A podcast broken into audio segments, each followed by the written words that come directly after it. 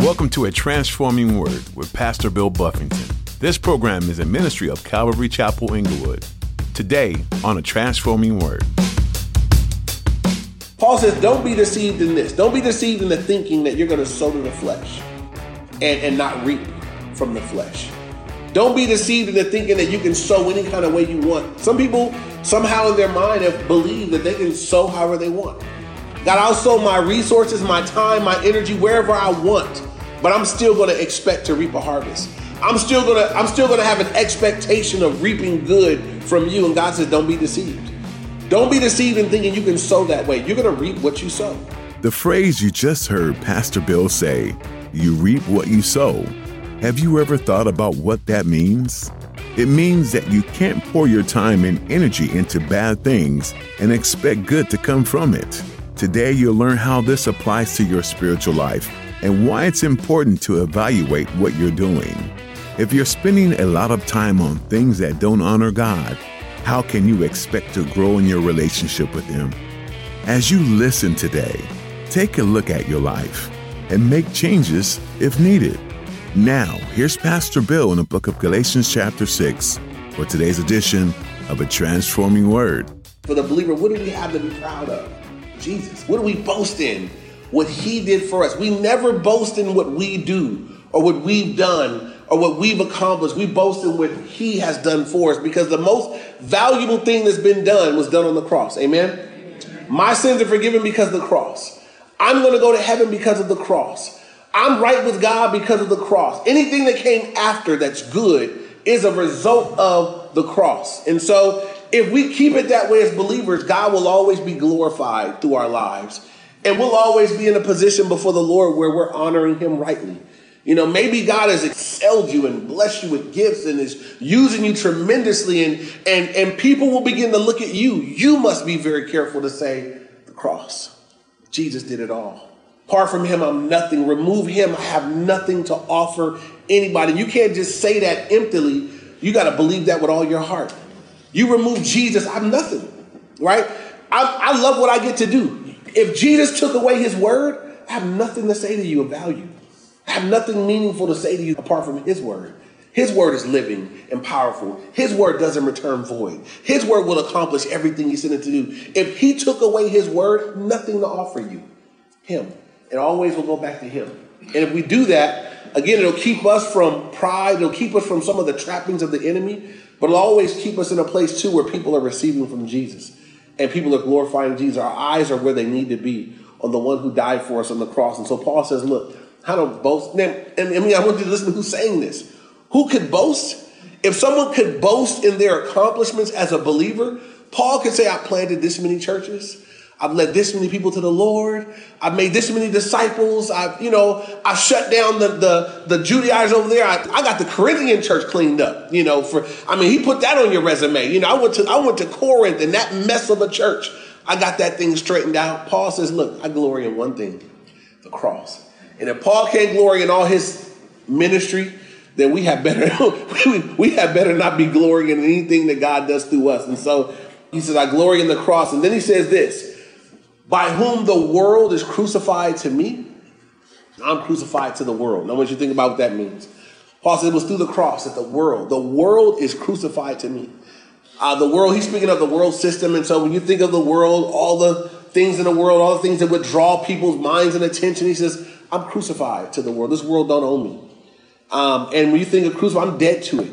Crucifixion was a was murder. It was a form of death. I am dead to the world, and the world is dead to me because of the cross. Right? As I'm dead to the world, the, the world is dead to me. Who are we alive to? We're alive in Christ, and we're alive to Christ. We're living for something totally different. We're in this world, but what? But we're not of it. And that's the way God wants it to be. God said, I'm going to put you in it, but I don't want you to partake of it. I want you to be influencers in the world. And so often, what happens to believers is that God puts us in the world to be an influence to the world. And because we're not focused on the Lord, we start to be influenced by the world around us. We start to want what they have. We start to desire the things that they have and want to be like them and, and desire the things and the stuff of the world. And God's like, it's not what I put you there for. That's, I put you there to be an influence. I put you there to, to do something. And so be careful that you don't start taking on uh, characteristics of the world that God said, I put you there to, to bring change. I put you in the midst of that group to, to have an impact on it, not to be impacted by it. Um, my daughter was, um, you know, you guys know my daughter Harmony. She grew up Christian school and homeschool her whole life. And so she was at Christian school, and then she would come home and homeschool for a couple years and be with mom, and then she would go back to school for a year, and, and then she would go back and homeschool. And so she was very sheltered, very covered. But the Lord had stirred her heart up for missions. And so she had been to Japan with me, she had been to Peru a couple times, and she'd start going different places. And then in high school, she felt like, you know, now she'd never been to public school. If you'd asked her when she was younger, she's like, oh, I don't want to go to public school. You know, it was like, ooh, big scary, you know, public school, you know, because she was very sheltered and covered. My daughter, my baby, you know. And so she was very sheltered and covered, and she prays like, I feel like God wants me to go to public school to be a witness. And I was like, okay, we'll pray. We'll pray about that. And we prayed, and so um, it just so happened, though. This is the funny thing. We when we when we started praying this, we were living in Downey. The Lord was speaking to me at the time that it was time for us to move back to Inglewood. So I was already in the works, praying and getting things adjusted to move back to Inglewood. So by the time it all culminated, we were moving to Inglewood. And so I'm like, so God's calling you to go to public school, it's not going to be a public school in Downey, it's going to be a public school in Inglewood, you know? And so she was like, well, well, you sure that's what the Lord said, you know? And, uh, and she was. She said, no, I'm sure this is what the Lord told me to do. And so she ended up at Inglewood High. And I want you to understand for me, this is my, my, my, my baby. I mean, just, I, she'd never been exposed, just covered and she's like, I'm supposed to go there and be a witness. And I'm like, and I believe that the Lord was in it. And so I'm like, all right. I remember putting her in there. Me and my wife were just looking at each other like, can you believe God is God got jokes sometimes, man? Like, why, Lord? Just she he let her go to the mission for a week and come back. She's gonna be here every day. But you know what? That school year, she went and and she experienced a lot of things that she had never seen and all sorts of stuff, you know, but she was witnessing. She was something that she hadn't had a lot of opportunity to do at a Christian school. And she was stepping out. She was challenged. She was stretched. She was strengthened. We had a Bible club on campus that year. And once a week, the ROTC class let us do a Bible club. And so we brought pizza for the kids for lunch, and that room would fill up with kids, mostly because they wanted free pizza. But but they would hear the gospel, and every week, every single week, kids got saved. Every single week, kids made decisions for the Lord. One week, this was the coolest thing ever. There was a gay club on the campus, and they also had lunchtime meetings. And so it was a week where we had a Q&A going on. And so the kids had made, you know, uh, posters to say, you know, uh, free pizza, there's questions and answers. And they had put all kind of stuff about what the Bible says about drugs, about sex, about this, that, and the other. And at the same place, there was uh, the gay club had canceled their lunch meeting. So all the kids from the LBT club, whatever you know, that, all the, all the kids from that club came to the Bible meeting, and I was like, "This is gonna be interesting because this is this isn't a day where I'm just teaching. I'm taking live questions and answering them back." It was the most awesome day there because four questions in a row about that, bam, bam, bam, bam, and we're giving out what the Bible says, and one girl is pressing me. I remember she she was she came in with four kids that were one one guy dressed like a girl. She came in with this group and she's saying she's pressing me with these questions. I'm saying, look, I went to First Corinthians six. I'm like they they can't go to heaven like that, but they can be saved. And look, and I gave her the verse in Corinthians where you know such were some of you, and but you were sanctified and justified. So I said, so God, so God can save them, God can forgive them, but they have to come to Him. They have to want His forgiveness. You know, there isn't anything God can't forgive. And this girl said she stayed after with her friends and she came up and she said, My dad's a pastor. And in my dad's church, they say that he says that there's no hope and they can't be saved. And that's why I befriended them. I always I feel like the church is so mean to them. But you're saying that they can be saved and God does love them, they just have to come. And yeah, I'm like, they have to come. Just like if you were having sex with a boy, you have to come and say, God, forgive me. That's wrong. Just they have to come. God will forgive them. He'll take them. And she's like, well, then, and she started bringing these kids. She would bring them every week. And we started to see kids. One couple that came that day, now they didn't all get saved, but one of the, it was a girl couple. The girls were both there. We give the, the opportunity for salvation, and one girl left. And her friend is trying to pull her back. And she's like, no, I'm going to go. And she came and she sat down. And what we get to do after the, it's lunchtime. So when lunch was over, everybody had to go, but the kids that got saved, we would keep them and the teacher would give them a note, say, you guys, you know, so they go back to class late. I say all that to say, you know, our biggest concern in that season was we sent her there. I didn't send her there to, for her to pick up on all that she was hearing. I, my daughter would have came home cussing or came home, you know, she said, Dad, they smoke weed in the hallway. Like she said, as you're going to class, kids like, real quick, real, you know, just passing weed. And I'm like, and that's just the environment. I didn't send her there for her to pick that up. You know, she went there to be a light, be a witness. And so God has put you and me in this world, not that we would pick up the stuff, not that we would start to look and desire and want, but that God's a please. I want you to be a witness for me in this lost place. They need me. And it's the most ineffective witness when it's a believer looking at the world and you really want what they have. Because they, they, how will they ever desire what you have when you're lusting over what they have? Forget about their stuff. Forget about their cars. Forget about their possessions. Where are they going? Care about that.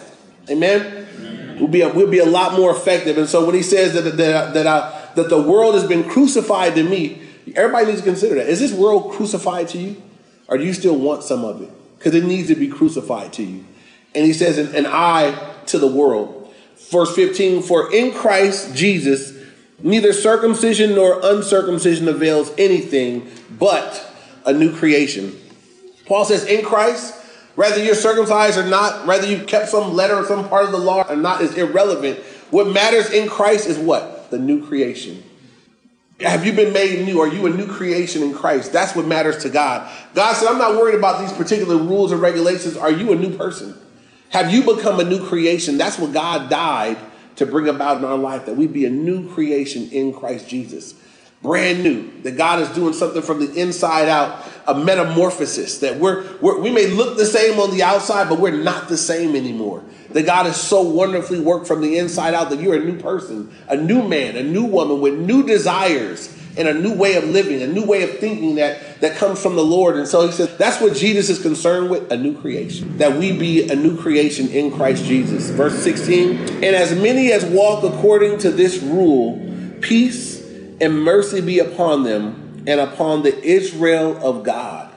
He says, as many as walk this way, as many as are walking in their, their new creation, many, he says, many as walk this way, peace and mercy be upon them. And then he says, and upon the Israel of God. And what that means, the Israel of God is these are Jews who by natural birth are Jews, but they have accepted Jesus Christ as their Lord, as their Messiah. And so there were Jews that, you know, obviously the, the Jewish people were the first people that were evangelized, the first people that, that, that were reached out to. These are those that have come into relationship with Christ. And then our last verse, um, last two verses, 17 to 18. For now, from now on, let no one trouble me, for I bear in my body the marks of the Lord Jesus. And so Paul, this is not a boast, but Paul said, look, don't bother me about this anymore. I bear in my body the marks of the Lord Jesus. What did that mean? Paul had been beat on his back. Paul had physical marks on his body.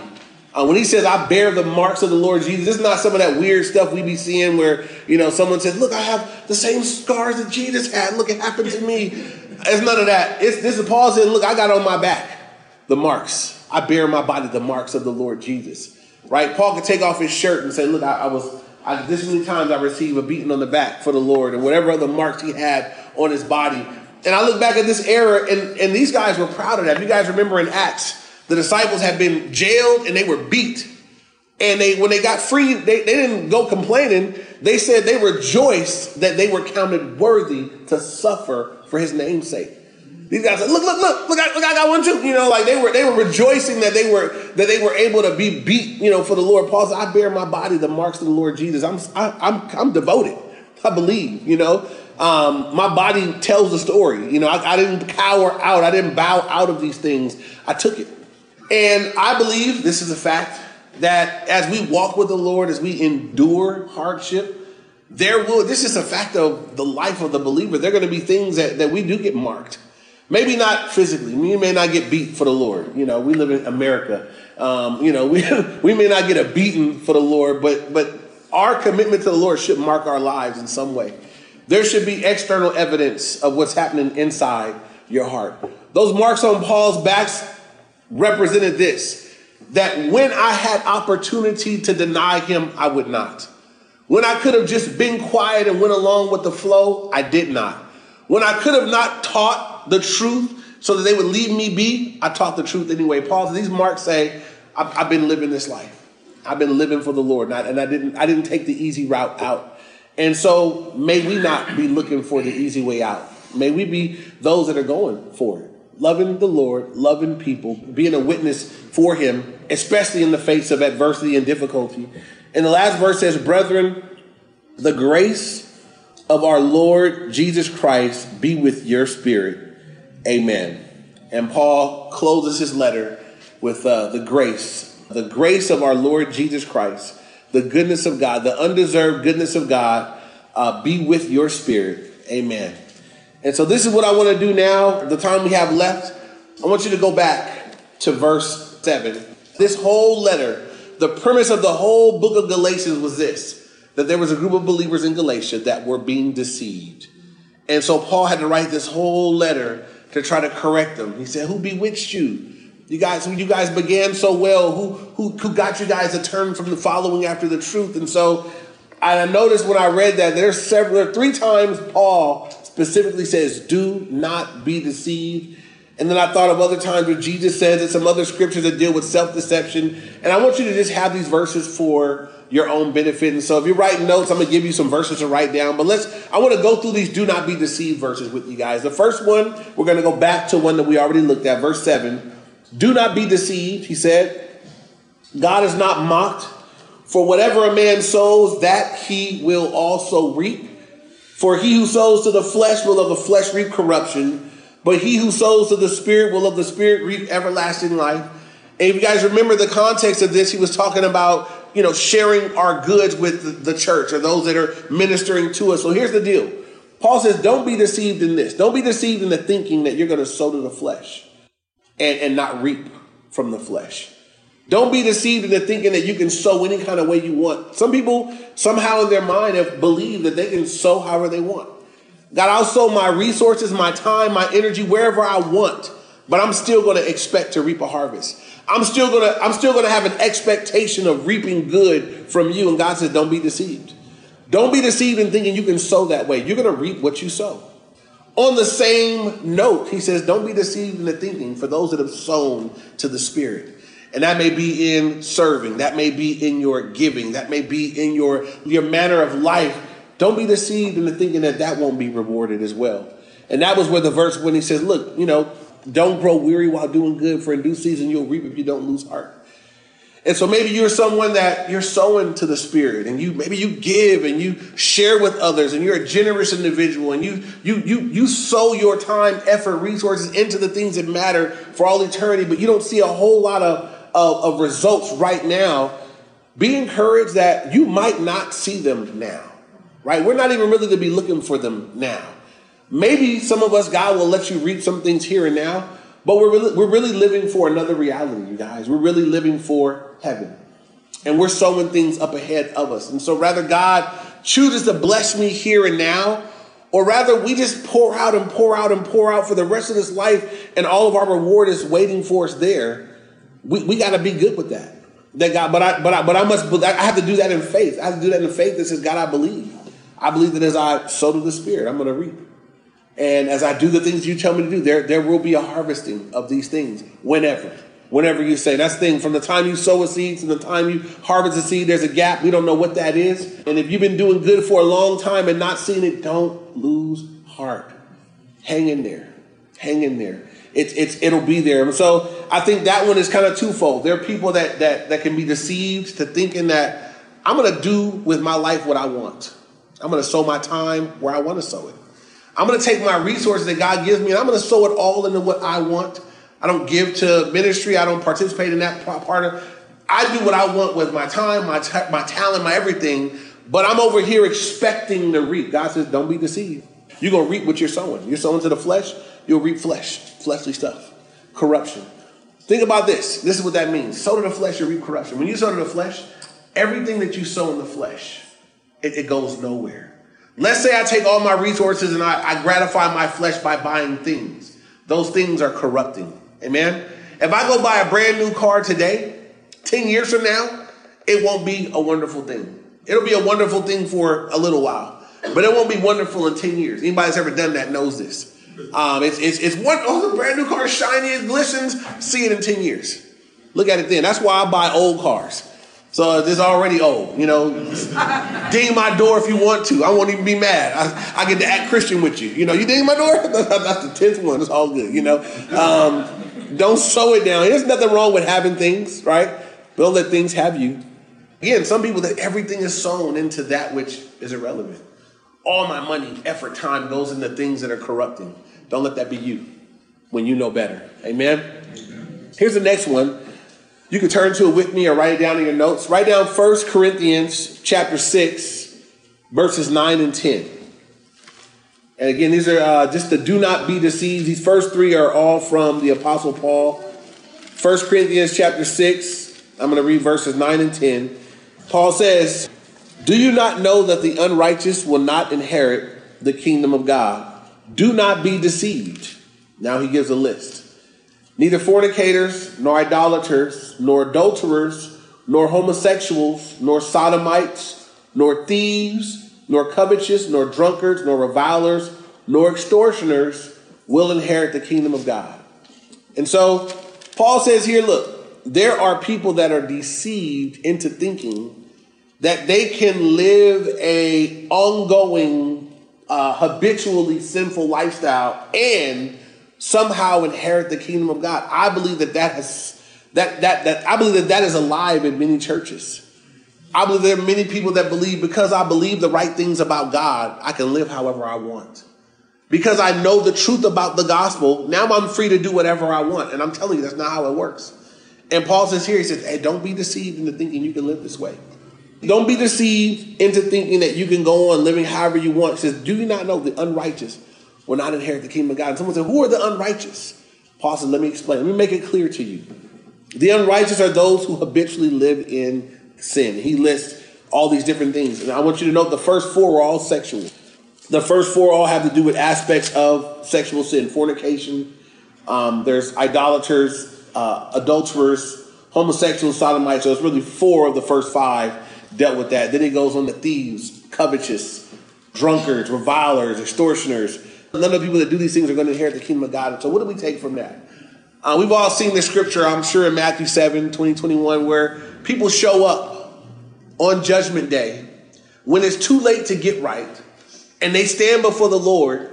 And what do they say? They, Jesus says, I never knew you. Depart from me, I never knew. And what do they what do they offer up to him? They say, wait. Lord, you're making a mistake, Jesus. No, I, I prophesied in your name. I was a preacher. I cast out demons in your name. I had a demon casting out, yoke breaking, destroying ministry or whatever. You know, we did many, I did many wonders in your name. He says, Depart from me. I never knew you, you who practice lawlessness. Right? He says, Look, I never knew you. You've never stopped sinning. Now, interesting thing to me is Jesus didn't say that they didn't do the other things. I've always been puzzled by that. So you mean that they're preachers and people that maybe God is somehow there's even healings or other other manifestations going forth that God is saying, I never knew you. And this is what I thought about, right? When Jesus sent out the disciples and he gave them power over Judas was there. He went out with them. It wasn't like, I mean, they would have all known Judas was a fraud if Judas would have went and, and, and, he couldn't cast out none. You know, they went out and demons were being, I wonder if Judas was there and God said, yeah, despite him, there'll be power upon his life but there's no blessing for him. He doesn't know me.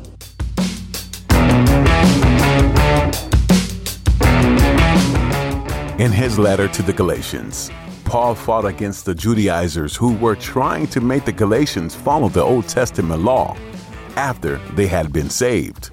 Paul presents an eloquent and passionate argument about the purpose of the law and the finality of being saved through God's grace. In chapter 5, verse 1, he says, For freedom Christ has set us free. Stand firm, therefore, and do not submit again to a yoke of slavery. Paul reminds the reader over and over that when Jesus died on the cross and rose again, he had provided for our salvation once and for all. There is nothing else we need to do to be saved. There is nothing else we can do to add to our salvation. It's all been done for us by Jesus. Thanks for joining us today on the Transforming Word. Pastor Bill Buffington has been making his way through the book of Galatians, and together we're learning so much about God's incomprehensible grace.